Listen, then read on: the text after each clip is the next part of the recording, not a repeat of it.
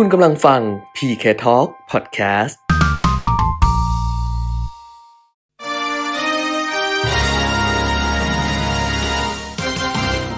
รายการเงินทองต้องรู้ โดยขวัญชนกวุฒิกุลและปิยมิตรยอดเมือง สนับสนุนโดย บริษัทบัตรกรุงไทยจำกัดมหาชน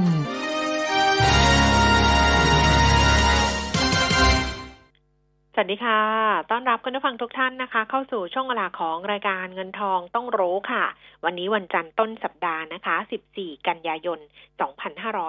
2563 กลับมาพบกันเหมือนเดิมเป็นประจำทุกวันจันทร์ถึงวันศุกร์ค่ะตั้งแต่ 10นาฬิกาถึง 11นาฬิกานะคะ FM 90.5 MHz แล้วก็ผ่านทางเว็บไซต์ smartbomb.co.th แอปพลิเคชัน smartbomb radio ค่ะ รวมถึง Facebook Live มิติข่าว 90.5 ด้วยนะคะ วันนี้คุณผู้ฟังอยู่กับดิฉันขวัญชนกวุฒิกุลแล้วก็คุณปิยมิตรยอดเมืองค่ะคุณปิยมิตรคะสวัสดีค่ะ สวัสดีครับ คุณขวัญชนกคุณผู้ฟังครับ ค่ะ เอาวันจันทร์ต้นสัปดาห์เริ่มต้นกันนะคะ เดี๋ยวเราติดตามเรื่องราวต่างๆ กัน แต่ก่อนที่จะไปให้คุณปิยมิตรสรุปเรื่องของโควิด -19 หรืออะไรต่างๆ นานาเนี่ยนะ ก็แจ้งคุณผู้ฟังก่อนว่าช่วงที่สองวันนี้นักวิเคราะห์ จะเป็นคุณวิกิตธิระวรรณรัตน์นะคะ จากบริษัทหลักทรัพย์ บัวหลวงค่ะ เพราะฉะนั้นใครที่จะฝากคำถามถึงคุณวิกิตนะคะ ก็ฝากไว้ได้ที่หมายเลขโทรศัพท์ 02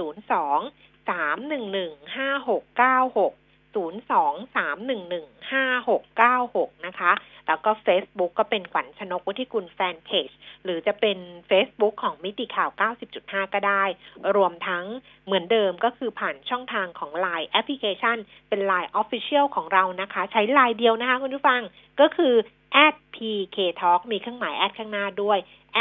@pk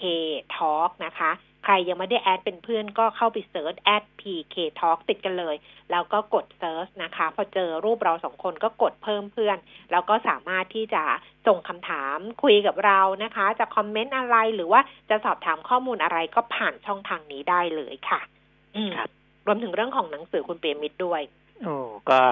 อ่าขนาดเสาร์อาทิตย์ก็ยังมีมาเรื่อยๆนะมีมีเออในในช่วงอ่าเปิดจองสี่วันที่ผ่านมาก็ค่ะได้รับการตอบรับที่ดีนะครับค่ะบางคนก็มาโอนเงินวันนี้นะเพราะว่าเป็นวันอาจจะวันเปิดทำการอะค่ะแต่ว่าเดี๋ยวนี้โอนกันโอเสาร์อาทิตย์ก็โอนกันใช่ได้นะ ห้าทุ่มก็มาค่ะเออวันนี้ห้าทุ่มก็มาสี่ทุ่มก็มา บางท่านก็สะดวกแบบว่าตีสี่อย่างเงี้ยก็มา เพราะว่ามันเป็นเห็นไหมมันอยู่เปบลี่นยนแอไปปหมดแล้วว่ามันเปลี่ยนเออไปหมดแล้วนะยุคเออนี้นะกับใช่ยุคโอ้เมื่อก่อนนี้ค่ะทำธุรกรรมการเงินนี่นะต้องโอ้โหกว่าจะไปหาแบงค์ได้อะไรได้นะครับอืมเนี่ยแต่เราก็ก็อยู่มีในยุคที่มันเปลี่ยนผ่านอะไรต่ออะไรเยอะแยะนะแต่ก็มีบางท่านที่ยังไปที่ธนาคารอยู่ แล้วก็ถ่ายรูปสลิปส่งมาให้อืม แล้วก็เขียนมาในนั้นก็สะก็ไม่ได้ไม่ได้ไม่ไม่ไม่ได้มีปัญหาอะไรนะครัคะบสามารถที่จะทำได้แล้วแต่เลยว่าจะสะดวกแบบไหนอย่างคุณนวรัตน์ยุคตนันเนี่ยเคยโอนเงินให้ดิฉันค่าขนมเนี่ย ก็ต้องไปแบงค์นะม บอกเดี๋ยวรอพี่แป๊บหนึ่งเดี๋ยวพี่จิ๊กไปแบงก์ก่อนแล้วพี่จิ๊กก็ไปโอนที่แบงก์แล้วก็ถ่ายรูปสลิปส่งมาว่าโอนมาให้เนี่ยเหมือนกัน เพราะฉะนั้นได้หมดเลยค่ะ ได้ทุกช่องทางนะคะ เดี๋ยวค่อยคุยเรื่องหนังสือช่วงท้ายๆกันละกันเพราะว่าเผื่อใครที่ไม่ได้ฟังในวันเสาร์อาทิตย์ที่ผ่านมาหรือว่าอยู่ใน Line แอด PK Talk แต่ไม่ได้เปิดดูเพราะบางทีก็ไม่เปิดดูไง ว่าส่งอะไรไปให้อะไรเงี้ยก็เดี๋ยวใครสนใจหนังสือซึ่งเป็นเล่มที่สองของคุณเปียมิตรนะคะ เขียนเป็นครั้งแรกในรอบ 24 ปี จับจังหวะลงทุนหุ้น แบบไหนปัง แบบไหนพัง เดี๋ยวช่วงท้ายๆ ของช่วงแรกค่อยกลับมาคุยกันเรื่องนี้อีกทีหนึ่งก็แล้วกันอ่านะ แต่ช่วงนี้ไปอัปเดตโควิดโค19วิดสิบเก้านะครับค่ะถ้าเป็นภาพรวมเนี่ยเอ่อในยอดผู้เสียชีวิตอาจจะดูดีขึ้น เพราะว่าอืมลงมาต่ำกว่า 5,000 คนทั่วโลก นะก็เอ่อเสียชีวิตเพิ่มขึ้นอีกเมื่อวานนี้3,905คนอืมแต่ยอดผู้ติดเชื้อยังสูงอยู่นะค่ะ243,969คน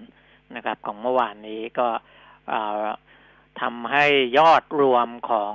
ผู้ที่ติดเชื้อโควิด 19 สะสม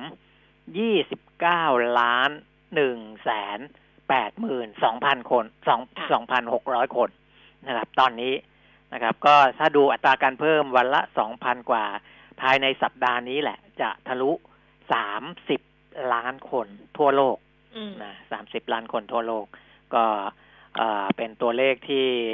เราไม่ต้องไปพูดถึงโรคระบาดที่เคยผ่านๆมานะ เพราะว่าไม่เคยมีโรคระบาดอะไรที่รุนแรงอ่าแล้วก็แพร่กระจายไปทั่วโลกมากเท่าครั้งนี้นะครับอืมแน่นอน อันนี้ก็คืออา โควิด -19 ที่แพร่กระจายไป 200 กว่าประเทศทั่วโลกนะ โดยประเทศที่มีผู้ติดเชื้อสะสมอันดับหนึ่งก็ยังคงเป็นสหรัฐอเมริกา 6 ล้าน 7 แสน อินเดีย 4 ล้าน 8 แสน4หมื่น5พันนะครับ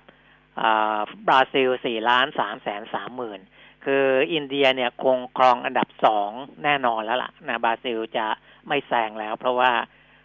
อินเดียติดเชื้อวันหนึ่งเกือบเกือบแสนคนนะครับเมื่อวานติดเชื้อเพิ่มขึ้นอีก93,200กว่าคน ในขณะที่บราซิลติดเชื้อเพิ่ม14,600คนนะครับ ก็อ่าตอนนี้อยู่ที่ว่าอินเดียจะขึ้นไปเทียบเท่าสหรัฐอเมริกา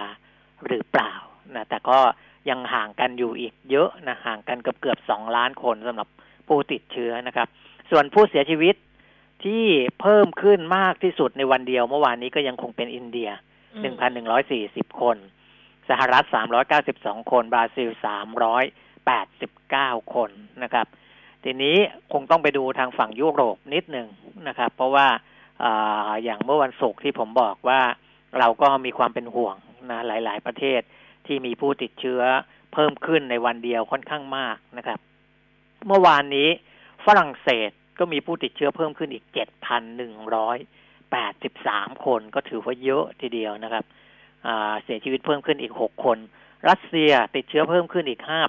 5,449คน เสียชีวิตเพิ่มขึ้น94คน อังกฤษติดเชื้อเพิ่มขึ้น3,330คน เสียชีวิตเพิ่มขึ้น5คนนะครับ ส่วนสเปนที่เมื่อวันศุกร์มีผู้ติดเชื้อเพิ่มขึ้นค่อนข้างเยอะนะ ตอนนี้ก็ ตัวเลขล่าสุดก็ดูแผ่วๆไปนะ จากอันดับต้นๆแล้วนะครับ น่าจะน่าจะมีในเรื่องของการตรวจพิเศษอะไรของเขาหรือเปล่านะครับอืมที่ทำให้ตัวเลขเนี่ยมันเพิ่มขึ้นมาในวันก่อนค่อนข้างมากนะแต่ตอนเนี้ยเอ่ออันดับเนี่ยเอ่อหลุดไปจากในในในบรรดาประเทศในแถบยุโรปนะครับ ส่วนเอเชียของอ่า ใกล้ ๆ บ้านเรานะพม่าเองเออการติดเชื้อก็ยังคงเพิ่มขึ้น วันหนึ่งสามร้อยกว่าคนนะครับสามร้อยสาสิบเจ็ดคนเมื่อวาน ตอนนี้ตัวเลขเข้ามาใกล้สามพันแล้ว ติดเชื้อสะสม2,932เก้าร้อยสามสิบสองเสียชีวิตไปแล้ว20คนนะเสียชีวิตเพิ่มขึ้นอีก4คน เพราะฉะนั้นเอ่อเมียนมาเองก็ยังคงต้องระมัดระมัดระวังอยู่นะต้องเฝ้าระวังอยู่เช่นเดียวกันนะครับ อะอันนี้ก็เป็นเพียงภาพรวมนะครับ จะเห็นว่าตอนนี้ถ้ามองไปโดยทั่วโลกแล้วก็ยังต้องระมัดระวังนะครับ แล้วก็ทุกประเทศก็เร่งในเรื่องของวัคซีนนะเพื่อที่จะทำให้คลายความวิตกกังวลได้มากกว่านี้นะครับค่ะอะคราวนี้เราก็ไปดูที่ภาพรวมของข้อมูลนะคะ ซึ่งดูย้อนกลับไปตลาดหุ้นต่างประเทศเมื่อวัน ศุกร์ที่ผ่านมารวมถึงในเอเชียเช้าวันนี้ด้วยเนี่ย เหมือนกับว่าก็พักพักๆนะคุณปีมิตรครับดูพักกันนิดนึงนะคะ ไม่อืมแต่ว่าดาวโจนส์เนี่ยกลับมาปรับตัวเพิ่มขึ้นอีก 131 จุดนะคะ 0.48เปอร์เซ็นก็มาปิดที่ 27,665 จุดค่ะ NASDAQ นี่ลงไป 66 จุด S&P 500 ก็เพิ่มขึ้น 1.78 จุดค่ะ ส่วนยุโรปค่ะ ลอนดอนฟุตซี่ร้อยเพิ่มขึ้น 28.77 จุด CAC 40 ตลาดหุ้นปารีสฝรั่งเศสนะคะ ลดลงไป 10.21 จุด แล้วก็ดัคซังเฟิร์ตเยอรมนี ลดลงไป 6.05 จุดค่ะ ในเอเชียเช้าวันนี้โตเกียวนิเกอีเพิ่มขึ้น 173.0.7%อยู่ที่ 23,580 จุดหางเสียงฮ่องกงเพิ่มขึ้นมาครึ่งเปอร์เซ็นต์ค่ะ 128 จุด อยู่ที่ 24,632 จุด แล้วก็ตลาดหุ้นเซี่ยงไฮ้ดัชนีคอมโพสิตนะคะ เพิ่มขึ้นมา 9.33 จุด 0.29%อยู่ที่ 3,269 จุดค่ะสำหรับตลาดหุ้นบ้านเรา ดิฉันเนี่ยมีปัญหาดูเว็บไซต์ของตลาดหลักทรัพย์ไม่ได้นะ ทั้ง set.or.th แล้วก็ Settrade นะคะ มันไม่ขึ้นอะไรเลยอ่าคือ refresh เท่าไหร่เท่าไหร่ก็ไม่ขึ้น ก็คิดอ่าฮะว่าอินเทอร์เน็ตมีปัญหาหรือเปล่า แต่ปรากฏว่าอินเทอร์เน็ตอันอื่นก็ใช้ได้หมดเลยไงเออดูได้หมดเลย แล้วก็ดิฉันก็เลยไปใช้แอปพลิเคชัน เพราะว่าก็โหลดแอปพลิเคชันของ Settrade ใช่ไหมครับ ก็ดูไม่ได้ อ้าวดิฉันก็เลยไม่แน่ใจว่า แต่ของผมปกตินะ เออผมยังว่าข้เขาปกมีติมีปัญหาบางส่วนหรือดิฉันมีปัญหาหรือไปบล็อกอะไรของตลาดหลักทรัพย์หรืออะไรอย่างนี้หรือเปล่า แต่ไม่ขึ้นเลย แต่ว่าอันเนี้ยดูใน Bisnews ที่เป็น real time เนี่ยนะคะเซ็ตอินดี x ล่าสุดก็คือ 1,285.87 จุด เพิ่มขึ้น 5.91 จุด SET50 827.74 จุด เพิ่มขึ้น 4.10 จุด แต่ดิฉันจะดูหุ้นที่ซื้อขายสูงสุดเนี่ยไม่ได้ อ๋อเพราะเดี๋ยวว่าเดี๋ยวเออผมรายงานให้ เออ ต้องฝากนะครับคุณบเปียมิตรเพราะว่าเนี่ยพยายามหลายรอบแล้ว แล้วก็อ้าวมาแล้วนี่ไงค่ะเออเพิ่งมาเนี่ยเลยค่ะ 10นาฬิกา17 นาทีเอาดูได้แล้วนะอ่าฮะดิฉันว่าเขาอะมีปัญหาใช่ไหมตลาดหลักทรัพย์อะเออเขามันมันจะปัญหาเวลาที่มีการปรับปรุงระบบหรือว่ามีคนเข้าอะไรเยอะๆนี่อาจจะเออมีปัญหาเพราะว่าอยู่ดิฉันดิฉัน refresh ตั้งแต่สิบโมงเช้าเนี่ย แล้วจนถึงอืมสิบโมงสิบนาทีเนี่ยยังไม่ยังขึ้นแบบไม่มีการซื้อขายเลย แล้วก็ก็เลยคิดว่าอ่าเอาเว็บไซต์มีปัญหาไปดูในแอปพลิเคชัน แอปพลิเคชันก็ดูไม่ได้ ขึ้นบอกว่าไฟล์ not found ไม่มีข้อมูลอะไรอย่างเงี้ยอ้าวคราวนี้มาแล้วนะคะมาแล้วเดี๋ยวมาแล้วดูได้แล้วค่ะ10อ่าฮะนาฬิกา 18 นาทีเอาใหม่เลยสำหรับดัชนีราคาหุ้นบ้านเรานะคะ อยู่ที่ 1,285.53 จุดค่ะ เพิ่มขึ้น 5.57จุด0.44%มูลค่าการซื้อขาย 5,840 ล้านบาท แล้วก็ SET Fifty 827.59 จุดนะคะ เพิ่มขึ้น 3.95จุด0.48%มูลค่าการซื้อขาย 2,300 ล้านบาทค่ะ หุ้นที่ซื้อขายสูงสุดอันดับที่1 JMart 13บาท80 เพิ่มขึ้น 40 สตางค์นะคะ เกือบ 3%ค่ะ สีตังโกลบอยู่ที่ 69 บาท 50 เพิ่มขึ้น 1 บาท 25 สตางค์ CPO 63 บาท 75 เพิ่มขึ้น 75 สตางค์คาราบาวกรุ๊ปนะคะ 110 บาท 50 ลงไป 3 บาทค่ะ น้ำมันพืชไทย TVO 30 บาท เพิ่มขึ้น 2 บาท 75 สตางค์ มิ้นท์22 บาท 30 เพิ่มขึ้น 70 ตางค์ JMT 30 บาท 50 เพิ่มขึ้น 1 บาท 25 สตางค์ปตท 35 บาท 25 เพิ่มขึ้น 25 สตางค์แล้วก็สอพอนะคะ อยู่ที่ 82 บาท 75 สตางค์เพิ่มขึ้น 75 สตางค์สุดท้ายซูเปอร์ 86 บาท เพิ่มขึ้น 2 สตางค์ค่ะ ก็ดูหุ้นซื้อขายสูงสุดกันละกันครับนะว่า เออหน้าเออแปลกๆมาทั้งนั้นเออเลย ใช่ใช่อะแต่นี้ อัตราแลกเปลี่ยนค่ะ ดอลลาร์บาทนะคะอยู่ที่สามสิบเอ็ดบาทยี่สิบห้าตางค์ราคาทองคำหนึ่งพันเก้าร้อยห้าสิบเหรียญต่อออนซ์ค่ะ ทอนออกมาแล้วสองหมื่นแปดพันเจ็ดร้อยห้าสิบสองหมื่นแปดพันแปดร้อยห้าสิบนะคะ แล้วก็ราคาน้ำมัน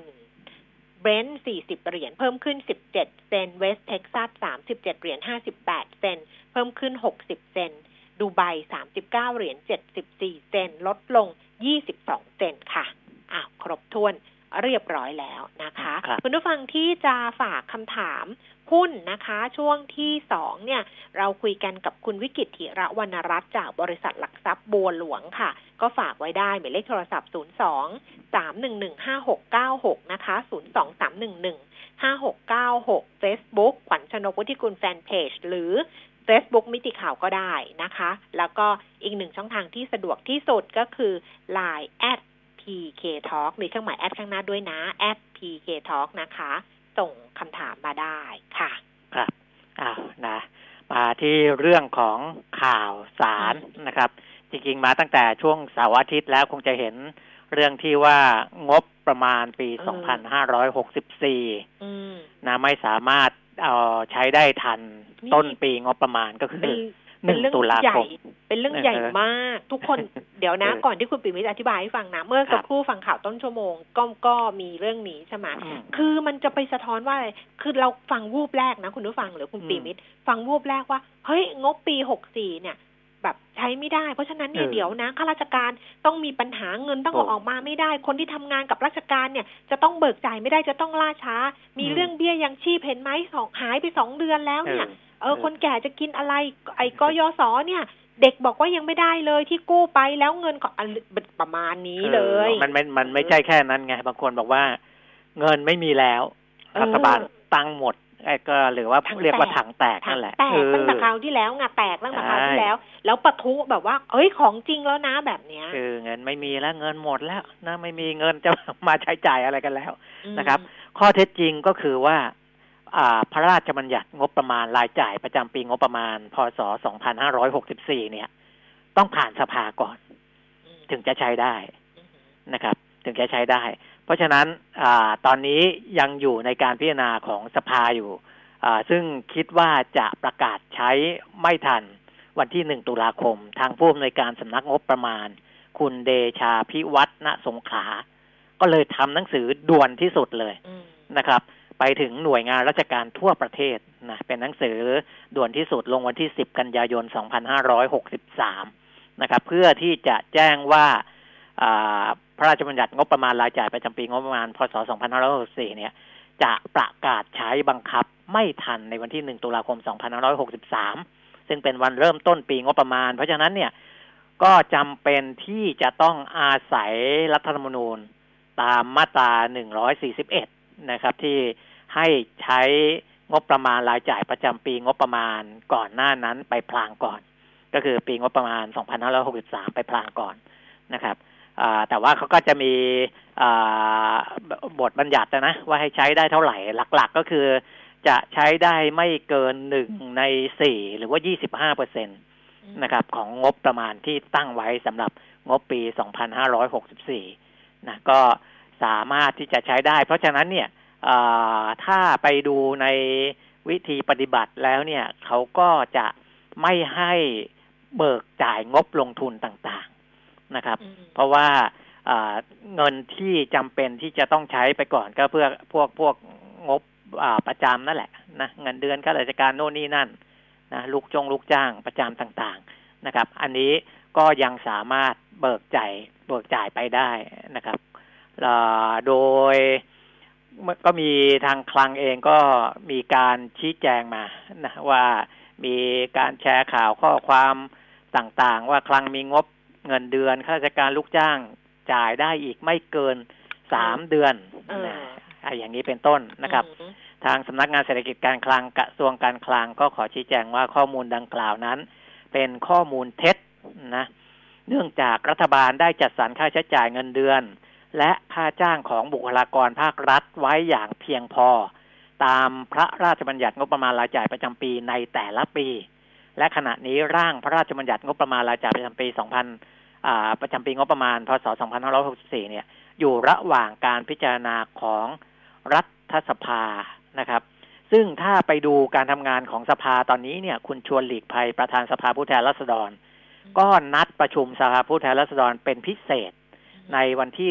16 ถึง 17 กันยายนนี้นะ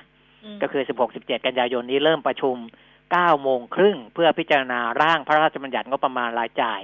ประจำปีงบประมาณพศ 2564 วงเงิน 3.3 ล้านล้านบาทนะครับ แล้วก็จะพยายามเร่งภายในสองวันเนี้ยให้จบเลยนะครับ ให้จบเลย แต่ว่าพอจบจากสภาแล้วเนี่ยอ่าน่าจะต้องมีขั้นตอนอะไรต่างๆ อีกนะในในในในระยะหนึ่ง แต่ว่าถามว่ามันจะเลยวันที่หนึ่งตุลาคมไปไกลไหมก็คงไม่ได้ไกลมากนะครับ ก็คงไม่ได้ไกลมากเพราะฉะนั้นเนี่ย ทางกระทรวงการคลังเขาถึงปฏิเสธข่าวที่บอกว่าจะมีเงินจ่ายแค่สามเดือน เออ แต่จริง ๆ สภาคงไม่ใช้เวลาเยอะขนาดนั้นหรอกนะในการที่จะพิจารณางบประมาณไอ้พรบงบประมาณ มันก็ขึ้นอยู่กับท่านท่านในสภาด้วยนะ เออ นะ มันก็ขึ้นอยู่กับท่านทั้งหลายในสภาด้วยว่า ว่ามันจะช้าจะเร็วจะอะไรยังไงเนี่ยนะคะ แต่ว่าถามว่ามันมันมันมีปัญหาไหมมันก็มีปัญหาแล้วคุณเปียมิตร ก็ก็มีปัญหา เพราะว่าก็มีปัญหา จริง ๆ มันก็มีปัญหามาตั้งแต่ช่วงเลือกตั้งแล้วนะแล้วก็มาเจอโควิดอีกมาอะไรอีกเนี่ยนะมันก็ทำให้การพิจารณา เพราะว่าพระราชบัญญัติงบประมาณรายจ่ายเนี่ย มันต้องเข้าที่ประชุมของคณะกรรมาการโน่นนี้นั่นนะแล้วก็มีคณะกรรมาการวิสามันซึ่งเป็นเขาจะต้องกรองมาก่อน เพราะว่ามันเป็นเรื่องละเอียดอ่อนนะการเข้าสภาใหญ่ทีเดียวแล้วมาถกในสภาใหญ่เนี่ยมันไม่จบ นะมันก็จะมีผ่านคณะกรรมการชุดเล็ก ๆ น้อยๆ มาก่อนกว่าจะมาถึงสภาทั้งหมด ตอนนี้เนี่ยก็ได้มีการพิจารณาในคณะกรรมาการวิสามันไปแล้วนะงบประมาณตั้งไว้สามจุดสามล้านล้านบาท ก็มีการปรับลดไปตามมติของคณะกรรมาการนี้ประมาณสามหมื่นสองพันล้านบาทนะครับอ่าก็แล้วก็ในหน่วยงานต่างๆ เนี่ยก็มีการปรับ ลดกันไปพอสมควรในหลักหลักหมื่นล้านบ้าง หลายพันล้านบ้างนะครับ ก็ก็พยายามดูกันอยู่ตรงนั้นนะในที่สุดแล้วก็จะเสนอเข้ามาทั้งหมด แล้วก็เพื่อให้สภาอนุมัติอีกทีหนึ่งนะครับคก็มีสงวนความคิดเห็นไว้ในกรรมธิการชุดเล็ก ๆ นะ พวกคนที่สงวนความคิดเห็นไว้เนี่ย อาจจะต้องมีการมาอภิปรายอะไรกันเพิ่มเติม ถึงใช้เวลาสองวันไงสิบหกกับสิบเจ็ดกันยายนแต่อย่างที่คุณแก้มบอกอะว่าถ้าเขารู้ว่า เอออ่า มันก็จำเป็นต้องเร่งนะพิจารณาให้มันมันมันมันแต่เขาก็ตอนนี้สำนักงบบอกว่าไม่ทันแล้วไงไม่ทันหนึ่งตุลามันไม่ทันหนึ่งตุลามันไม่ทันหนึ่งตุลาอยู่แล้ว แต่ว่าแล้วเขาก็เตรียมก๊อกสองของเขาไว้อะใช่ไหมแต่ว่าแต่ว่ามันก็มันก็ไม่ควรจะช้าไปมาก แต่คราวนี้มันจะมีการดึงเชงอะมันก็จะมีการอยากทำให้มันช้าไปมากๆนึกออกไหมเพราะในสภาเนี่ยมันก็จะต้องมีแบบว่า ให้มันให้มันมีผลให้มันมีปัญหาเออ มันต้องมีอยู่แล้วไงเรื่องเนี้ย มันต้องมีว่าต้องให้มันมีปัญหาให้มันช้าแล้วมันก็จะไปไปกระทบกับภาพลักษณ์หรือว่าความเชื่อมั่นของรัฐบาลเออว่ามันต้องมีมันต้องมีแล้วอะไรเงี้ยนะเออ มันต้องมีอยู่แล้ว เพียงแต่ว่า อันนี้ก็เป็นเรื่องที่เป็นเรื่องที่เขาต้องว่ากัน แต่เราอะ ก็ถามว่าประชาชนอะ หวั่นวิตกได้ไหมดิฉันว่าหวั่นวิตกได้นะ ก็ก็ประมาณนั้นแหละ ก็กลัวว่านะคนได้ยินข่าวนี้ก็เฮ้ยเอ้ยมันจะมีปัญหาถึงกับข้าราชการได้เงินเดือนช้าไหมอะไรไหมนะครับ หรือว่าคนที่ทำงานกับรัฐรับงานภาครัฐใช่ไหมคะจะต้องล่าช้าไปไหมอะไรอย่างเงี้ยดิฉันว่าก็หวั่นวิตกได้คือเราจะไปบอกว่า โอ้ยไม่ต้องวิไม่ต้องกังวลรัฐบาลเราก็พูดไม่ได้เออ เราก็พูดไม่ได้หรอกคุณผู้ฟังนะเพราะว่ามันอยู่ในภาวะแบบนี้ ทางเขาชี้แจงเพิ่มเติมนิดหนึ่งคุณลวรนแสงสนิทผู้อำนวยการสำนักงานเศรษฐกิจการคลังฐานะโฆษกกระทรวงการคลังนะครับ ก็เงินเดือนข้าราชการและลูกจ้าง อันนี้จบนะ อันนี้เตรียมไว้เรียบร้อยแล้ว กรณีเบี้ยยังชีพผู้สูงอายุและเบี้ยคนพิการ ไปบอกว่าโวยวายไม่ได้ ซึ่งท่านก็ออกมาร้องบอกว่าเนี่ยไม่ได้ได้ใช้ยังไม่ออกเลยอย่างเงี้ย ที่ไม่ได้จ่าย เพราะอ่าจริง ๆ ไม่ได้จะไม่ไม่ไม่ใช่ว่างดจ่าย แต่เลื่อนการจ่ายเนื่องจากมีการปรับปรุงยอดงบประมาณ ให้สอดคล้องกับจำนวนผู้ได้รับสิทธิ์ในเดือนกันยายน ซึ่งเป็นเดือนสุดท้ายของการจ่ายเงินดังกล่าวในปีงบประมาณ 2563 นะพอดีมันเป็นเดือนสุดท้ายของปีงบประมาณ เพราะฉะนั้นมันจะมีการปรับนู่นปรับนี่ให้อยอดมันไม่ไม่ไม่ไม่เหลื่อมกันในแต่ละชั้นในการตรวจสอบนะครับ ซึ่งตอนนี้กรมส่งเสริมการปกครองท้องถิ่น ได้ดำเนินการจัดสรรงบประมาณรายจ่าย เพื่อนำมาจ่ายเงินดังกล่าว เรียบร้อยแล้วนะแล้วก็กรมบัญชีกลางก็จะดำเนินการจ่ายให้กับผู้ที่มีสิทธิ์ต่อไป โดยจะแล้วเสร็จแน่นอนภายในเดือนนี้นะภายในเดือนกันยายนแน่ภายในกันยายนนี้นะคะนะส่วนเงินเดือนข้าราชการที่ได้จัดสรรไว้นะครับ อันนี้อย่างที่บอกว่าเดี๋ยวรอสภา อันนั้นไม่มีปัญหาอะไร แล้วก็ยืนยันว่าเงินคงคลังในปัจจุบันยังอยู่ในระดับที่เข้มแข็งนะเออ คุณลาวรนใช้คำว่าเข้มแข็ง เพียงพอเพื่อรองรับการเบิกจ่ายงบประมาณของหน่วยงานภาครัฐ รวมไปถึงเงินเดือนข้าราชการและลูกจ้างด้วยนะครับ แล้วก็รัฐบาลเองก็ยังคงมีรายได้นะตอนนี้เงินเงินรายได้กำลังไหลไหลเข้ามา ทยอยเข้ามา เพราะว่าอันนี้ก็ผ่านอันนี้ไปแล้วนะ ผ่าน ภาษีเงินได้บุคคลธรรมดา ที่จ่ายกันไปเมื่อสิงหาคมไปแล้ว ใช่นะตอนนี้ก็แต่ก็มันก็ยังมีภาษีที่เลื่อนเลื่อนมานะไม่ใช่ภาษีเงินได้บุคคลธรรมดานิติบุคคลอ่าแล้วก็แวดที่ยังมีเข้ามาต่อเนื่องนะครับ อันนี้ก็ยังมีรายรับเข้ามาอยู่ เดี๋ยวก็ก็คงแถลงเป็นระยะระยะว่าอ่ามันเข้ามามากน้อยเท่าไหนอ่าอย่างไรนะครับ ก็ยืนยันว่ากระทรวงการคลังยังมี แหล่งเงินที่เพียงพอ เพื่อรองรับการใช้จ่ายของหน่วยงานภาครัฐ และดำเนินนโยบายเพื่อขับเคลื่อนเศรษฐกิจต่อไปนะครับ คือถ้ารายจ่ายประจำยังมีไม่พอเนี่ย ก็ไม่ต้องไปพูดถึงงบขับเคลื่อนเศรษฐกิจนะเพราะต้องต้องเอาเรื่องของประจำก่อนประจำก่อน แต่ทีนี้ทางคลังยืนยันว่าทั้งเงินจ่ายประจำนะจ่ายค่าใช้จ่ายเงินดงเงินเดือนก็มีเงินขับเคลื่อนเศรษฐกิจก็มีนะครับ อันนี้ก็ส่วนที่แชร์กันไปก็ขอให้ทางคลังบอกว่าให้ให้ทราบว่าเป็นข่าวปลอมนะเป็นข่าวปลอมอ้าวก็เหนื่อยหน่อยนะเหนื่อยแหละแบบเนี้ยตอนนี้รัฐมนตรีว่าการกระทรวงการคลังที่เข้ามาก็จะยิ่งเหนื่อยหนักเลย ก็ยังไม่มีนี่ไงก็เลยยังไม่มีไม่มีใครมาคือจริงๆอะเนื่องจากว่าปัญหามันค่อนข้างหนักนะค่อนข้างหนักในภาวะเศรษฐกิจอย่างนี้เอ่อ ถ้าจะให้อ่าคนการเมืองที่ไม่มีความรู้ความสามารถเพียงพอมานั่งเนี่ยนะนายกอ่าอาจจะยังยังเกรงๆอยู่นะว่าจะจะจะทำให้รัฐบาลพังเร็วกว่าที่คาดหรือเปล่านะครับ แต่ว่าพอจะหาคนที่คนดีมีฝีมือเข้ามานี่ก็อาจจะใช้เวลานิดหนึ่งนะอืมว่าจะเข้ามาหรือเปล่า แต่ข่าวข่าวลือที่มีออกมาอืมก็มีแบบกึ่งกึ่งๆนะคุณแก้มค่ะค่ะเออ มีทั้งแบบ ตอบรับแล้วต้องการเข้ามาช่วยชาติ อันนี้พูดถึงคนนอกที่แบบเออเราเห็นฝีไม้ลายมืออะไรกันอยู่นะ ใครอะ เออ ใครอะเอ่อมีข่าวลือก่อนหน้านี้ ใครอะ ดรสุภชัยพานิชพักไง อ๋อ เออ นะ ก็มีหลายคนที่เขาไปทาบทามมาแหละอืมนะครับอืมก็อันนี้ก็ลืมีอลือ เออ ข่าวลือข่าวลือ ลือแล้วก็ลือว่ารับแล้วด้วยเหรอ ลือว่าตออ่าบรับใช่ล่าสุดนะอ๋อล่าสุดนะมบอกว่าก็ ก็เอ่อคิดว่ามันเป็นความจำเป็นอะ ความจำเป็นอืมของประเทศชาตินะก็ต้องเอาประเทศชาติไว้ก่อนเดี๋ยวอย่างอื่นก็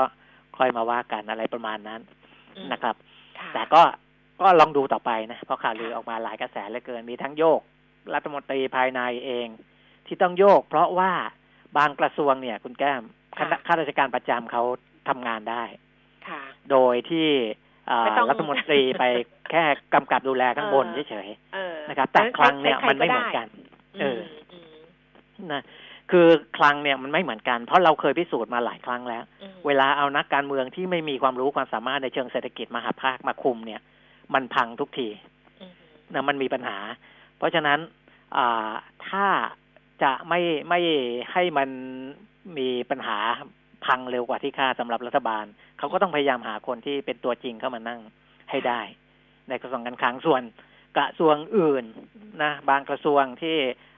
อ่า รัฐมนตรีคอยกำกับอยู่ข้างบน แล้วก็ข้าราชการประจำเขาก็ทำหน้าที่ของเขาได้ดีอยู่แล้วนะอันนั้นก็ก็อาจจะพอจะวางใจได้นะอาจจะไม่ไม่ต้องใช้อ่าคนที่คนนอกที่แบบโอ้มือฉมังอะไรมากนะครับค่ะก็เป็นการบริหารจัดการของรัฐบาลแหละนะค่ะอะเคลียร์กันไปหนึ่งเรื่องในเรื่องค่ะของอางบงบประมาณงบที่นะคล่ารับช้า ค่ะอือฮึอืมส่วนเรื่องอื่น ๆ นะ ก็ยังเป็นเอ่อในเรื่องของการจ้างงานกับการท่องเที่ยวนะครับ ก่อนหน้านี้ก็เราพูดถึงว่าในภาคท่องเที่ยวที่ต้องการให้มีการอ่าตั้งกองทุนเข้ามาช่วยเหลือนะครับ เพราะว่ายังไงดูแล้วนะ ก็อ่าน่าจะน่าจะหนักแหละอืมอ่าเปิด เปิดท่องเที่ยวแบบระหว่างประเทศก็ไม่ได้ เปิดเฉพาะพื้นที่ก็เปิดได้ยากอะไรพวกนี้นะครับ เพราะฉะนั้นก็ตอนนี้ทุกที่นะในแต่ละที่คิดว่าน่าจะทำให้เศรษฐกิจโตช้ากว่าที่คาดนะครับ คือฟื้นตัวช้ากว่าที่คาดอะเรื่องเติบโตนี่เราว่ากันไปอีกนู่นเลย นะปีหน้าสองปีข้างหน้านะคเพรับราะว่าก่อนหน้านี้เนี่ยนะแบงก์ชาติออกมาเนี่ยตัวเลขของแบงก์ชาติเดือนมกราเออขออภัยค่ะเดือนมิถุนากับอืมกรกฎาคมเนี่ยนะคะแบงก์ชาติอ่าฮะบอกว่าเฮ้ยสัญญาณน่ะมันดีขึ้น คือมิถุนาใช่กรกฎาแล้วใช่มันมีโอกาสไหมที่ในช่วงปลายปลายปีเนี่ย แนวโน้มมันจะฟื้นมันจะดีขึ้น แต่คราวนี้เนี่ยไอ้โควิด -19 ซึ่งข้างนอกมันก็เยอะ แล้วก็ข้างในเนี่ยเราก็จะเห็นแบบมาเป็นระยะระยะใช่ไหมจากดีเจคนหนึ่งแล้วก็ล่าสุดก็คือ นักฟุตบอลไทยลีกเนี่ยถึงแม้ว่าถึงแม้ว่าก็แปลกนะ เพราะทั้งดีเจอ่าคนใกล้ชิดนี่ก็ไม่ติดไม่ติดนะพอตรวจแล้วก็ไม่ติดหรือว่านักฟุตบอลคนล่าสุดเนี่ยเขาก็มาพักไป14วันไปแล้วอืมแต่เขามาอืมจากอุซเบย์ไงแต่ว่าอันนี้ก็ก็อาจจะเห็นเหมือนกันว่า เชื้อเนี่ยมัน ใช้ระยะเวลา สักพักอ่าหนึ่งหรือว่ามันกลายพันธุ์แบบว่า ไอ้ไม่ไม่ติดไม่ติดกันหรืออะไรอย่างเงี้ย หรือมันเป็นอีกพันธุ์อะไร พอมันมีอะไรแบบนี้ขึ้นมาเนี่ยนะคะครับมันก็เลยทำให้สัญญาณเนี่ยมันมันไม่ชัดแล้วแหละใช่ว่า เอ๊ะมันจะมีแนวโน้มที่ดีขึ้นในช่วงที่เหลืออยู่ของอืมปี เพราะว่ากาดก็ต้องสูงใช่ไหมการท่องใช่เที่ยวก็ยังไม่ได้อันนี้ก็ก็เป็นประเด็นหนึ่งเหมือนกัน เนี่ยนายกสมาคมโรงแรมไทยนะอืมคุณมาริสาสุโกศลหนุนพักดีก็เลยอ่ามีข้อเสนออืมนะออกมาถึงทางฝั่งภาครัฐนะครับ ว่าจะต้องกระตุ้นอะไรบ้าง ตอนนี้เนี่ยสมาคมธนาอ่าสมาคมโรงแรมไทย อยากจะให้รัฐบาลสนับสนุน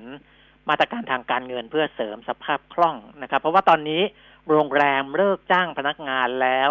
ประมาณหนึ่งล้านคนนะที่คุณเออมาริสาบอกนะ เออแบบไกด์เกยด้วยนะ คืออันเนี้ยมันไม่รู้ว่าเลิกจ้างชั่วคราวหรือถาวรเอนะอหนึ่งล้านคนอาจจะมีกลัทั้งแบบไไหมเออนะแต่ว่าอ่าบุคลากรในภาคบริการเนี่ยอืมจะมีจำนวนไม่น้อยนะครับอืมเพราะฉะนั้นตอนเนี้ยอ่าผู้ประกอบการต้องการสภาพคล่องอืมเพื่อจ้างงานหรือค่าสาธารณูปโภคต่างอืมๆนะครับอ่าที่ เอ่อเป็นเป็นเงินกู้ดอกเบี้ยต่ำนะซอฟโลนนั่นแหละนะครับ อัตราดอกเบี้ยที่ขอก็อาจจะสักสองเปอร์เซ็นไม่แต่นะครับเขาแล้วก็ก็มีอยู่ไม่ใช่เหรอเออเขาก็ก็มีให้เขาก็จัดจัดสรรให้อยู่นะ เออเขาก็มีให้ก็จัดสรรให้อยู่นะดิฉัก็เลยไม่เข้าใจ เพราะว่าอืมดิฉันก็เห็นว่าซอฟต์โลนสำหรับธุรกิจท่องเที่ยวอะใช่มันก็มีอยู่ แต่ดิฉันกำลังคิดอีกแง่หนึงไงคุณเปียมิตรว่าอืม ถ้าเอาซอฟต์โลนไปแล้วพยายามที่จะรักษาการจ้างงานไว้โดยที่ไม่มีรายได้อะถูกมันลำบากไงมันคะมันจะต้องใช้เวลาแค่ไหนไงเออเพราะฉะนั้นมัเขาก็ลำบเสนอว่ามันก็ต้องขอเวลาระยะยาวนิดหนึ่งเช่นสองปีอ่าอะพอกู้มาแล้วอืมอ่าการชำระเงินต้นและดอกเบี้ยเนี่ย ให้ทยอยชำระสองถึงสามปีอืมนะครับอืมคือคือเป็นอ่าเงินกู้ระยะ เราเรียกว่าระยะกลางก็ได้นะอาจจะไม่ได้ยาวมากอะนะอืมเออก็ แต่พอครบกำหนดชำระแล้วอาจจะมีกระบวนการในการในการแปลงเป็นสินเชื่อระยะยาว ที่มีหลักประกันเข้าไปค้ำอีกทีหนึ่งอันนั้นเออก็ค่อยว่ากันไป เพราะถ้ามันมีหลักประกันเข้าไปค้ำอีกทีเนี่ยมันระยะยาวได้อยู่แล้เอวอต้องแบบนั้นนะคืออย่างน้อยเออที่สุดเนี่ยต้องประคองคือรัฐบาลก็ต้องไปคิดเหมือนกันไงว่าไอ้ใช่การให้กู้เนี่ยมันไม่ได้กู้ฉุกเฉินระยะสั้นแล้วนะตอนเนี้ยอืมสำหรับธุรกิจท่องเที่ยวอะหรือว่าอืม SME บางรายที่ต้องการการ support ไปอีกสองปี ถึงปีอืมหกห้าแบบเนี้ยซึ่งอืมมันต้องมาจัดสรรไงว่าเฮ้ยเงินที่จะให้ กู้เนี่ยจะจะได้ยังไงจะคืนยังไงจะอะไรยังไง เพราะว่าไม่งั้นเนี่ยมันก็ช็อตเหมือนกันถูกไหมอันนั้นคะในส่วนของสินเชื่อนะครับอืมแล้วก็ข้อเสนออีกอย่างหนึ่งก็คือให้ตั้งเป็นกองทุนเปิดขึ้นมา เพื่ออืมพัฒนาและฟื้นฟูกิจการท่องเที่ยวนะคืออามีการร่วมลงทุนในกองทุนประมาณสักหนึ่งแสนล้านอืมนะครับ กองทุนเนี้ยจะเข้าไปซื้อหนี้ของแต่ละกิจการเข้ามา อ่าอะไรประเภทเนี้ยนะครับ เพื่อเพื่อที่จะฟื้นฟูกิจการทางด้านของการท่องเที่ยวอืมนะอันนี้เดี๋ยวเขาคงไปอ่าถ้าจะตอบรับข้อเสนอพวกนี้เดี๋ยวคงจะมีรายละเอียดออกมาอีกทีนะครับ ว่าทำยังไงบ้างนะครับ นอกจากนั้นอย่างที่คุณแก้มบอกว่าทำยังไงถึงจะมีรายได้เข้ามาใช่นะก็มีข้อเสนอให้เปิดประเทศ รับชาวต่างชาติ เฉพาะกลุ่มนะ เฉพาะกลุ่ม เช่นอ่าที่สามารถที่จะจะมาพักในไทยได้หนึ่งถึงสองปีเลยยาวๆเลยนะค่ะ ยาวๆเลย เพราะว่าอย่างที่บอกอะ่ะ เข้ามาแค่กักตัวก็อ่าสิบเป็นสี่เดือนวันแล้วอะนะเป็นเดือนครึ่แล้วงเดือนแล้ว เออมนะครับ เพราะฉะนั้นกว่ากลุ่มเนี้ยควรจะมาพักยาวๆได้เลย ก็คือกลุ่มไหน คือกลุ่มที่เกษียณแล้วอืมนะเขาเกษียณจากอ่างานของเขาแล้วมีเงินเก็บมาอะไรเนี้ยพวกเนี้ยจะมาอยู่ทีแล้วอยู่ยาว ลองดูซิว่าพวกเนี้ยจะเอาเข้ามาได้อย่างไรช่องทางไหน และจะจัดการบริหารกับคนกลุ่มนี้อย่างไรนะครับ อันนี้ก็อ่า เป็นกลุ่มหนึ่ง หรือนักธุรกิจนักลงทุนที่ต้องการเดินทางมาประชุมมาเจรจาธุรกิจระยะสั้นนะครับ อันนี้จะเปิดพื้นที่อ่ารับตรงนี้ได้ยังไง แต่ระยะสั้นเนี่ยผมก็ยังโอ้เห็นว่ามันก็ยากอยู่นะ เพราะว่าระยะสั้นนี้ถ้าเกิดบอกน้อยกว่า 14 วันนี้แค่กักตัวก็ก็ยังไม่ครบเลยนะครับอืมอะแล้วก็ให้กระตุ้นการท่องเที่ยว โดยขยายเวลาโครงการเราเที่ยวด้วยกัน เพิ่มเงินสนับสนุน จาก 40%เป็น 50%ในวันเสาร์อาทิตย์ แล้วก็ 60%ในวันธรรมดา คือวันธรรมดาเนี่ยให้เต็มที่เลยนะ แทนที่จะรัฐจะช่วยแค่ 40%เป็น 60%ได้ไหม แล้วก็เสาร์อาทิตย์เพิ่มเป็น 50%ได้ไหม นี่ก็เป็นข้อเสนอของสมาคมโรงแรมไทยนะครับค่ะค่ะ ก็น่าสนใจนะว่าก็น่าสนใจ เพราะว่ามันเติมทั้งสองส่วนทั้งส่วนที่จะจะให้เขาเนี่ยอยู่ได้ด้วย แล้วก็ส่วนที่จะเป็นรายได้เนี่ยเพิ่มเข้ามาด้วยแต่ว่ามันก็ดูแล้วมันก็คล้ายๆภูเก็ตโมเดลอะแหละ แต่ว่ายังมันยังทำไม่ได้ไงมันต้องติดเออออะไรหลายอย่างก็ค่อยๆดูไปก็แต่ช่วยว่าช่วยๆกันคิดแหละเออช่วยกันช่วยคิๆดดีกว่าไม่แล้คิดเลย เออ ถ้าเขาทำได้ก็เดี๋ยวรัฐบาลคงไปหาทางออกแบบอีกทีหนึ่งว่าทำยังไงค่ะนะครับ อะอีกนิดนึงสั้นๆนะคะ คือจริง ๆ มันมีเรื่องที่รัฐเขาออกมาพูดเรื่องของการแก้หนี้นอกระบบ เพราะว่าตอนนี้หนี้นอกระบบมันเยอะ เนื่องจากว่าคนตกงานเยอะแล้วก็ไม่รู้จะไปทางไหนก็ไปกู้นอกระบบ แต่นี้พอกู้นอกระบบไปเนี่ยคุณเปรมิสุดท้ายแล้วเนี่ยมันกลับมาทำร้ายตัวเราเองนะ เพราะว่าเราไม่มีปัญญาที่จะไปจ่ายดอกเบี้ยสูงๆแบบนี้ตลอดหรอก จริง ๆ รัฐเขาก็บอกว่าเขาก็แก้ไขมาตลอดนะคะ มีอยู่ห้าด้านด้วยกันก็ว่ากันไปในส่วนที่ผ่านมาของเขาอะแต่ล่าสุดดิฉันเห็นนะแวบๆเนี่ยนะยังหาข่าวอยู่นะว่า เขาสามารถให้ลูกหนี้เนี่ย ไปไปแจ้งข้อร้องเรียน คือตอนนี้ผ่านโรงพักเลยนะ คือไปที่สถานีตำรวจเนี่ยได้ทุกที่เลย แล้วก็ไปเหมือนกับไปแจ้งเรื่องของ เออคือเขาจะมีคณะกรรมการพิเศษอย่างเงี้ย แก้หนี้นอกระบบข้อร้องเรียนต่าง ๆ แล้วก็สำนักงงานตำรวจแห่งชาตินี่ก็เปิดเป็นศูนย์ป้องกัน ปราบปรามการกระทำผิดเกี่ยวกับหนี้นอกระบบของตำรวจขึ้นมาเลย แต่ว่าดิฉันก็เหมือนเดิมแหละในฐานะคนอยู่ใกล้คนเป็นหนี้เยอะๆอะคือ เขาไม่ค่อยแจ้งความกันหรอก ถ้าไม่จำเป็นจริง ๆ เพราะว่าส่วนใหญ่ก็คือต้องพึ่งพาอาศัยกันไปเรื่อยๆ ก็บอกไว้ให้เป็นข้อมูลกันแล้วกันนะคะ เนี่ยบอกคุณปีมิตรดิฉันได้ส่งข้อความไปหาคุณปีมิตรบอกอย่าลากยาวมากเพราะว่าดิฉันจะพูดถึงหนังสือเนี่ยเดี๋ยวไม่มีเวลาคุณปีมิตรเนี่ยเขาไม่สนใจขายหนังสือตัวเองเลยคุณผู้ฟังดิฉันเนี่ยต้องเป็นคนคอยบอกว่าโอ้ยเดี๋ยวขอขายหนังสือแป๊บนึงนะแบบเนี้ยเออคุณผู้ฟังยังสามารถคือบางคนถามว่า เอ๊ะ เหมาะกับเราไหม หรือว่าเข้ากับเราไหม เพราะว่าเราไม่ได้เป็นคนลงทุนในหุ้นโดยเฉพาะ แต่ว่าจริง ๆ แล้วเนี่ยนะคะ ชื่อหนังสือจับจังหวะลงทุนหุ้น แบบไหนปังแบบไหนพังดิฉันเข้าไปดูแล้ว ดูสารบัญดูอะไรแล้วเนี่ย มันครอบคลุมหลายอย่าง มันครอบคลุมเรื่องของการลงทุนนั่นแหละ แล้วก็เรื่องของการจับจังหวะลงทุนซึ่งมันสำคัญจริง ๆ เคยพูดไปแล้วว่าบางทีเนี่ย เราลงทุนอะไรก็แล้วแต่นะหลักคิดของเรานะ ไม่ใช่เฉพาะหุ้นนะอ่าอุ้ยทำไมคนนั้นเขาทำแล้วดีคนนี้เขาทำแล้วดีเราเข้าไปแล้วทำไมไม่ดีเหมือนเขาก็เพราะว่าจังหวะที่เราเข้าไปเนี่ย มันไม่ใช่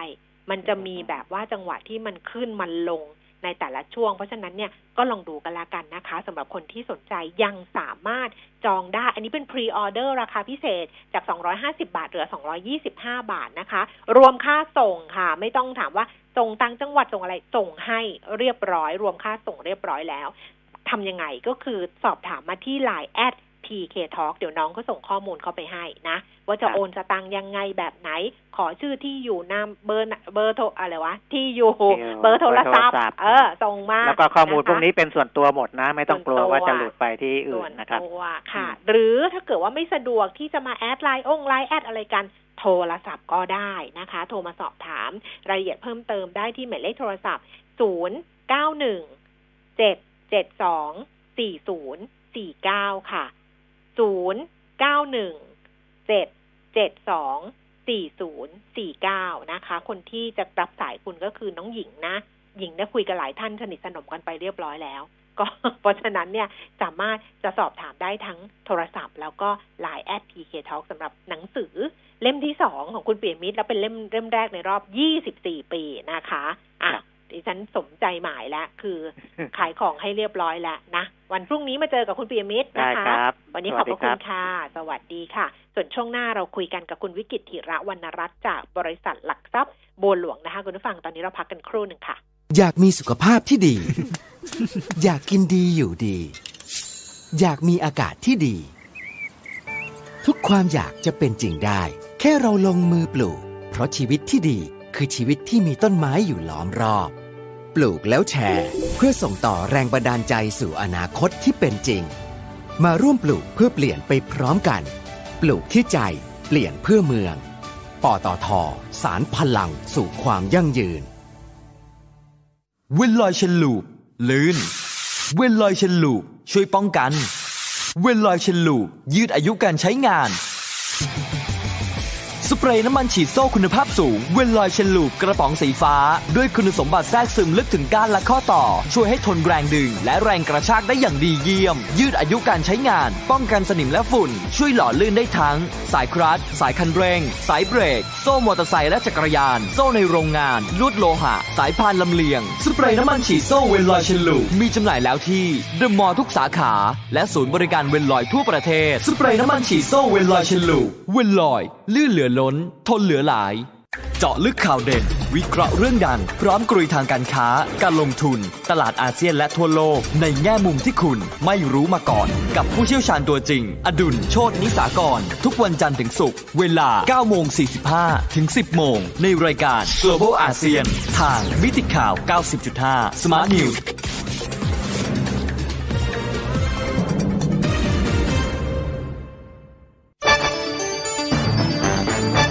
มิติข่าว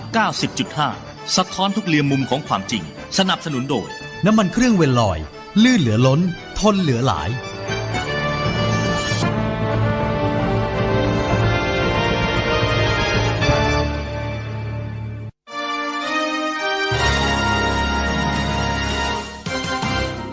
รายการเงินทองต้องรู้ โดยขวัญชนกวุฒิกุลและปิยมิตรยอดเมือง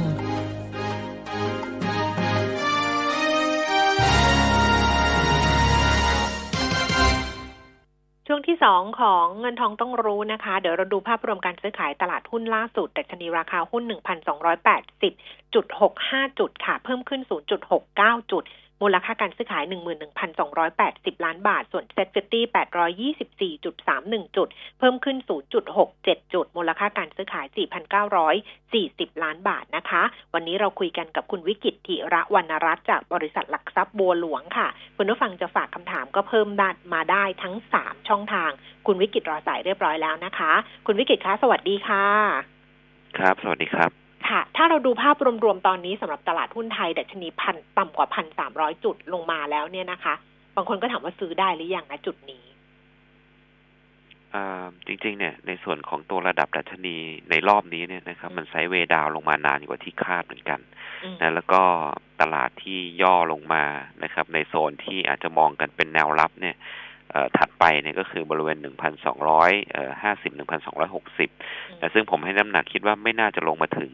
อืมนะครับ ถ้ามันลงมาไม่ถึง มันก็ต้องมาดูว่ามันจะมีอะไรที่จะทำให้บรรยากาศหรือว่าเซนติเมนต์ของตลาดเนี่ยมันมีพัฒนาการที่ดีขึ้นได้บ้างค่ะในช่วงครึ่งหลังของเดือนกันยานะครับค่ะซึ่งผมคิดว่า มันก็พอที่จะมองเห็นเป็นในลักษณะแสงไฟปลายอุโมงค์อะนะครับอือฮึอ่ายกตัวอย่างเช่น พอเลยวันที่ 19 กันยานี้ไปนะการชุมนุมจบลงด้วยดีนะแล้วไม่ได้มีเหตุปัจจัยอะไรเพิ่มเติมเนี่ยตรงนี้ตลาดเมื่อมีความชัดเจนก็น่าจะมีแรงซื้อคืนกลับเข้ามา นะครับ อันที่สอง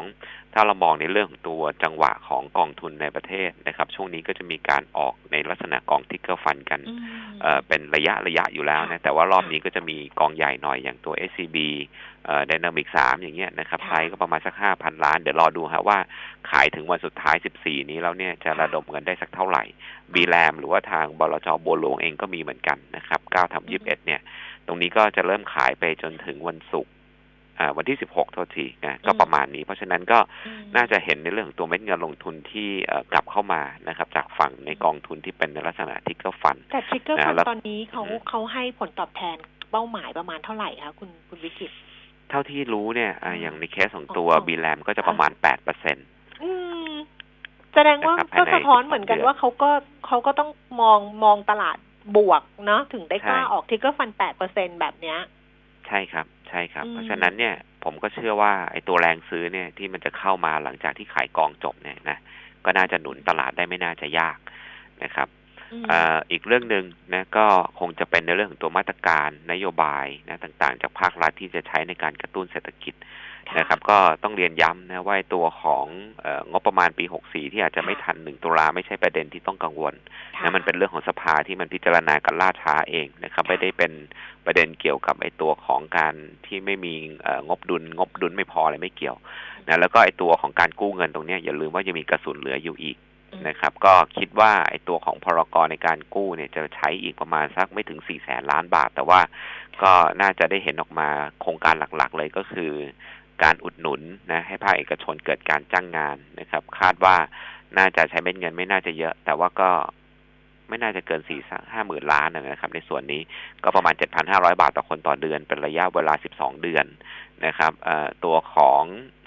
เขาเรียกว่าการแจกเงินในแอปเป๋าตังค์นะครับ ก็เข้าใจว่าวันพรุ่งนี้เนี่ยคงน่าจะมีเรื่องนี้เข้าในฝั่งของตัวมติคอรมอด้วย อันนี้ก็น่าจับตาดูนะครับ แล้วก็จะมีในเรื่องของตัว Special Tourist Visa นะครับอืมก็คงจะเป็นในลักษณะของการเอ่อผ่อนคลายให้มีการเดินทางนะเข้าประเทศได้กับนักท่องเที่ยวที่เข้ามาในลักษณะแบบมีมาตรการรองรับนะครับที่เดี๋ยวก็รอดูนะอันนี้ก็จะเป็นมาตรการนะที่จะออกมาเพื่อเอเรียกความเชื่อมั่น แล้วก็ฟื้นเศรษฐกิจนะในช่วงที่เหลือของปีนี้นะสุดท้ายเนี่ยก็คงจะมองในเรื่องของตัว Windows Dressing ในไตรมาสที่สามนะครับเพราะว่าราคาหุ้นหลายตัวนี่ลงมาเยอะนะแล้วก็มองในเรื่องของการลงมาในรอบนี้เนี่ยนะ วินโดว์เดซิ่งน่าจะเป็นอะไรที่จิตวิทยาเชิงบวกกับตลาดอยู่แล้วนะทั้งหมดเนี่ยผมก็เลยมองข้ามเอาไว้ว่า โอเค ถ้าเลยจากในช่วงนี้ไปได้ ประคับประคองระดับดัชนีเอาไว้ได้เนี่ยโอกาสฟื้นตัวมีความเป็นไปได้อยู่ครับค่ะเพราะฉะนั้นกลยุทธ์การลงทุนคือยังไงดี คือสามารถทยอยซื้อได้ไหมในช่วงเวลาแบบนี้เลือกที่จะทยอยซื้อหุ้นนะครับ หุ้นอะไรที่โดนขายดอดาวลงมาเยอะในรอบสั้นๆเนี่ยสองสามเดือนมาเนี้ยนะครับน่าเริ่มสะสมละ ถ้าเป็นตัวใหญ่ๆหน่อยเนี่ยเรามองกันในเรื่องของพวกการท่องเที่ยวนะอย่างพวกตัวการท่าอากาศยานอย่าง AOT ที่ราคาก็ลงมาเยอะพอสมควรละนะหลุด 60 บาทมาแล้วยืนตรงนี้ได้ ผมคิดว่าก็เริ่มน่าสะสมนะในหุ้นพลังงานตัวใหญ่นะครับ ไม่ว่าจะเป็นซื้อถ้าเป็น holding ตัวเดียวเลยคือปตทเนี่ยมันชัดเจนอยู่แล้วนะผมก็มองว่าไอ้ตัวสมมติฐานราคาน้ำมันดิบเองอย่างที่มอร์แกนสแตนลีย์เนี่ยมีการปรับเพิ่มขึ้นนะในปีหน้านะครับ เพราะฉะนั้นเนี่ยมันก็เป็น outlook ที่น่าจะมองบวกกันแหละนะเพราะเขาปรับขึ้นจาก สมมติฐานสัก 45 มาเป็น 50 เหรียญต่อบาร์เรลนะครับในตัวของเบรนท์นะ แล้วก็ระยะสั้นเนี่ยเดือน 2 เดือนข้างหน้าเนี่ยจะมองเบรนท์เนี่ยประมาณสัก 40 เหรียญโดยเฉลี่ยนะครับตอนนี้น้ำมันดิบเบรนท์เองก็อยู่ประมาณสัก 39นะก็ถือว่าใกล้เคียงนะฮะกับที่มอร์แกนมอร์แกนสแตนลีย์มอง 39-40แถวนี้น่าจะยืนอยู่ได้ เพราะฉะนั้นตัวหุ้นพลังงานน้ำมันต้นน้ำอย่างแก๊งปตทเนี่ยก็น่าจะเป็นตัวที่ช่วยพยุงตลาดได้เหมือนกันนะครับหุ้นใหญ่บอกไปแล้วนะอย่างทั้ง AOT ทั้งปตท หุ้นในตัวที่เป็นพวก small cap นะตัว mid to small ที่เป็น high growth เนี่ยผมว่าต้องอยู่ในเรดาร์ของกองทุนอยู่แล้วนะครับโดยเฉพาะในเรื่องของการออกในลักษณะ trigger fund นะครับเพราะว่าหุ้นในไซส์ประมาณสักเซ็ตร้อยเนี่ยนะครับแล้วมีการเติบโตของกำไรค่อนข้างโดดเด่น หุ้นแบบนี้ผมว่าก็เป็น choice ได้เหมือนกันในเรื่องการเข้าสะสมนะแล้วก็มองในส่วนของหุ้นตัวที่เป็น mid to small size ลงมาหน่อยนะ ราคาลงมากองอยู่ข้างล่างพักฐานนานพอสมควรเนี่ยผมก็แนะนำอย่างเช่นตัวของ EA นะครับ อันนี้ก็เป็นเป็นกลยุทธ์แล้วกันนะ เป็นไอเดียเป็นแนวทางว่าเออถ้าเราต้องการที่จะดักกับ flow อะไรเล่นหุ้นอะไร ก็เลือกหุ้นประมาณอย่างนี้ไปนะครับ ค่ะได้ค่ะ ไปที่คำถามที่คุณผู้ฟังฝากไว้นะคะ ท่านแรกบอกว่า ขอแนวรับของไทยแท็ปวอเตอร์ค่ะ จะเก็บแล้วก็รับปันผลระยะยาวน่าสนใจไหมคะ ก็ทำได้นะครับ ถ้าต้องการหุ้นที่ให้ผลตอบแทนปันผลแบบนิ่งๆ เรื่อยๆ อย่างเงี้ยนะก็แต่มันคงไม่ได้ capital gain เยอะมากนะครับ กับราคาที่มัน rebound ขึ้นมาอยู่แถวนี้แล้วจาก 11 บาทเมื่อต้นปีลงมาตอนนี้ 11 บาทเนี่ยจากต้นปีลงมาตอนนี้ดีดมา 13 บาทกว่าถ้ามองในตัวของการทยอยรับในตัวไทยแท็บวอเตอร์ก็ 13 บาทนะครับ เป็นจุดรับของเขาแล้วก็ เล่นขึ้นคงไม่ได้ไกลมากอย่างที่บอกแค่ไปต้องเกณฑ์คงไม่ได้หวังกับหุ้นตัวเนี้ยนะครับจุดรับก็สิบสามบาทนะครับ ค่ะ ตอนนี้มี BH BH นี่ต้นทุนร้อยสามสิบสามบาท บอกซื้อถั่วจากต้นทุนเดิมเนี่ยร้อยแปดสิบห้าบาท แต่อยากสวิสไป BDMs ดีไหม ขอแนวรับของ BDMs ด้วยค่ะ เอาดีไหมก่อนสวิสดีไหมสวิสดีไหม ถ้ามองกันในเชิงของหุ้นทั้งสองตัวนี้ผมว่าสุดท้ายขึ้นขึ้นด้วยกันทั้งคู่ นะครับ เพราะฉะนั้นเนี่ยอาจจะดูแล้วไม่มีความจำเป็นที่จะต้องเปลี่ยนนะครับ ก็ถือไปก็ได้ในตัวของบำรุงราชนะครับ ก็มองในตัวของการพักฐานตรงบริเวณร้อยเก้าตรงนี้น่าจะอยู่แล้วล่ะนะครับ แล้วก็การรีบาวกลับขึ้นไปอย่างน้อยก็ต้องมีสักร้อยสิบห้าถึงร้อยี่สิบนะครับ ถ้าโชคดีหน่อยก็เส้นค่าเฉลี่ยขึ้นที่สองร้อยวันที่ร้อยี่สิบสี่แต่ถ้ามองกันไม่ได้อาศัยโชคช่วยนะ ถ้ามองกันในเชิงพื้นฐานเนี่ยในตัวของทั้ง BS แล้วก็ BDMs เนี่ย เราก็โอเวอร์เวททั้งคู่นะครับ แล้วก็แนะนำซื้อทั้งคู่ด้วย ซึ่งถ้าเทียบกันในเชิงของตัวผลการดำเนินงานในการฟื้นตัวในไตรมาสที่สามกับไตรมาสที่สี่นะก็คิดว่าในตัวของ BDMs กับ BS จะฟื้นขึ้นทั้งคู่ แต่ BS เนี่ยสิ่งที่คาดหวังก็คืออัพไซด์จากในเรื่องของตัว medical tourism นะฮะเพราะว่าสุดท้ายแล้วเนี่ยเราก็ต้องมีการเปิดไอตัวของการเดินทางเข้ามาใช้โครงการรักษาพยาบาลอะไรต่างๆ จากต่างชาตินะซึ่ง BS เนี่ยจะเป็นคนที่เพียวเพย์อยู่แล้วกับต่างชาตินะครับ อาจจะอดทนถือรอหน่อยครับ ผมยังมองมีความหวังนะแล้วก็วัคซีนเองยังไงก็มันก็ออนต่ออยู่แล้วนะครับ ตอนนี้ทุกอย่างไม่ใช่ทุกอย่างหลาย ๆ ที่เนี่ยเขามองกันอยู่ในเฟสที่สามกันหมดละนะว่าหลังจากนี้ไปเนี่ยประมาณสักหกเดือนเนี่ยก็คงจะเริ่มใช้กันในเชิงพาณิชย์เริ่มเฟสที่สามกันมาประมาณ สองสามเดือนที่แล้วนับไปอีกหกเดือนก็คือทุกอย่างเนี่ยน่าจะเห็นผลชัดเจนตอนเดือนกุมภาปีหน้านะครับ เพราะฉะนั้นเนี่ยตอนเนี้ยมันคือวิกฤตของหุ้นเหล่านี้แล้วก็เป็นโอกาสในการซื้อที่ดีฮะสำหรับตัวของบำรุงราชนะครับค่ะเพราะฉะนั้นถือรอไปอดทนนิดนึงถือก็รอแล้วดีกันกว่านะนะใช่คะครับซีฟโก้ค่ะ ติดอยู่หกบาทแปดสิบห้าสตางค์จะขายออกดีไหมหรือว่าถือรอดีคะอ่ากลุ่มรับเหมาเนี่ย ช่วงนี้เหนื่อยหน่อยนะครับค่ะเพราะว่างานต่างๆ เนี่ยก็ล่าช้าไปหมดเลยค่ะนะอย่างล่าสุดเองไอ้ตัวทางคู่ทั้งหกเส้นก็เอ่อโดนทบทวนด้วยกว่าจะรู้อีกทีก็ปลายปีนะครับ เพราะฉะนั้นเนี่ยคิดว่าราคาหุ้นซีฟโก้เองก็คงจะคล้ายๆกับกลุ่มรับเหมาด้วยโดยทั่วไปนะน่าจะออกข้างๆ ถ้าถามว่าติดอยู่หกบาทกว่า ถือรอครับอีกนิดนึงฮะให้มันดีดตัวขึ้นมาสักประมาณหกบาทหกบาทยี่สิบแล้วค่อยว่ากันในเรื่องการขายเลเวลตรงเนี้ยมันคือเป็นไปได้คือขายตรงก้นน่ะไม่อยากจะแนะนำ นะครับ ตัวซิปโก้ถือรอดีกว่านะครับ ค่ะ BTS Jeep นะคะ BTS GAF อ่าต้นทุนเจ็ดบาทห้าสิบทำยังไงดีคะ ราคาเป้าหมายเท่าไหร่คะ เราทำแต่ตัว BTS อะนะ ตัวของค่ะ BTS จิปไม่ได้ตามค่ะไม่ได้ตามไม่ได้ทำเอาไว้ แต่ว่าต้องเรียนอย่างนี้นะครับ ในกลุ่มนี้เองเนี่ยสิ่งที่รออยู่มีอยู่อย่างเดียวก็คือในเรื่องของการต่อไอตัวของสัมปทานกับไอตัวส่วนต่อขยายสีเขียวที่ทำกันอยู่ นะครับ แล้วก็ในทั้งกลุ่มเนี่ยนะก็คงจะต้องรอในส่วนนี้ที่มันจะมีความชัดเจน ประเด็นมันอยู่ตรงนี้ฮะ เดิมทีเนี่ย BTS กับกทมเนี่ยจะทำไอตัวสีเขียวเส้นเดิมที่มันสั้นๆ กุดๆในเมืองนี่แหละ ตอนนี้ไอ้ส่วนต่อขยายทั้งหมดเนี่ยมันเสร็จแล้วนะซึ่งตอนนี้มันอยู่อันเดอร์ของรอฟอมรอแค่ว่าจะโอนกลับเข้ามาให้กับทางกทมอย่างไร ประเด็นก็คือกทมเองเนี่ยก็คงไม่มีเงินไปรับโอนตรงนั้นเข้ามาทั้งหมด ก็ต้องอาศัยผ่านทาง BTS นะครับ แล้วก็ BTS เองเนี่ย ก็รอประเด็นตรงนี้อยู่นี่แหละนะครับ ว่าถ้ามันรับโอนมาได้เมื่อไหร่เนี่ยสินทรัพย์ที่มันใหญ่เพิ่มขึ้น มันก็จะมีโอกาสที่จะขายเข้ากองไอตัวของ BTS GIF ได้ในอนาคตนะครับเพราะฉะนั้นตอนนี้อาจจะล่าช้าไปนิดนึง แต่ผมเชื่อว่า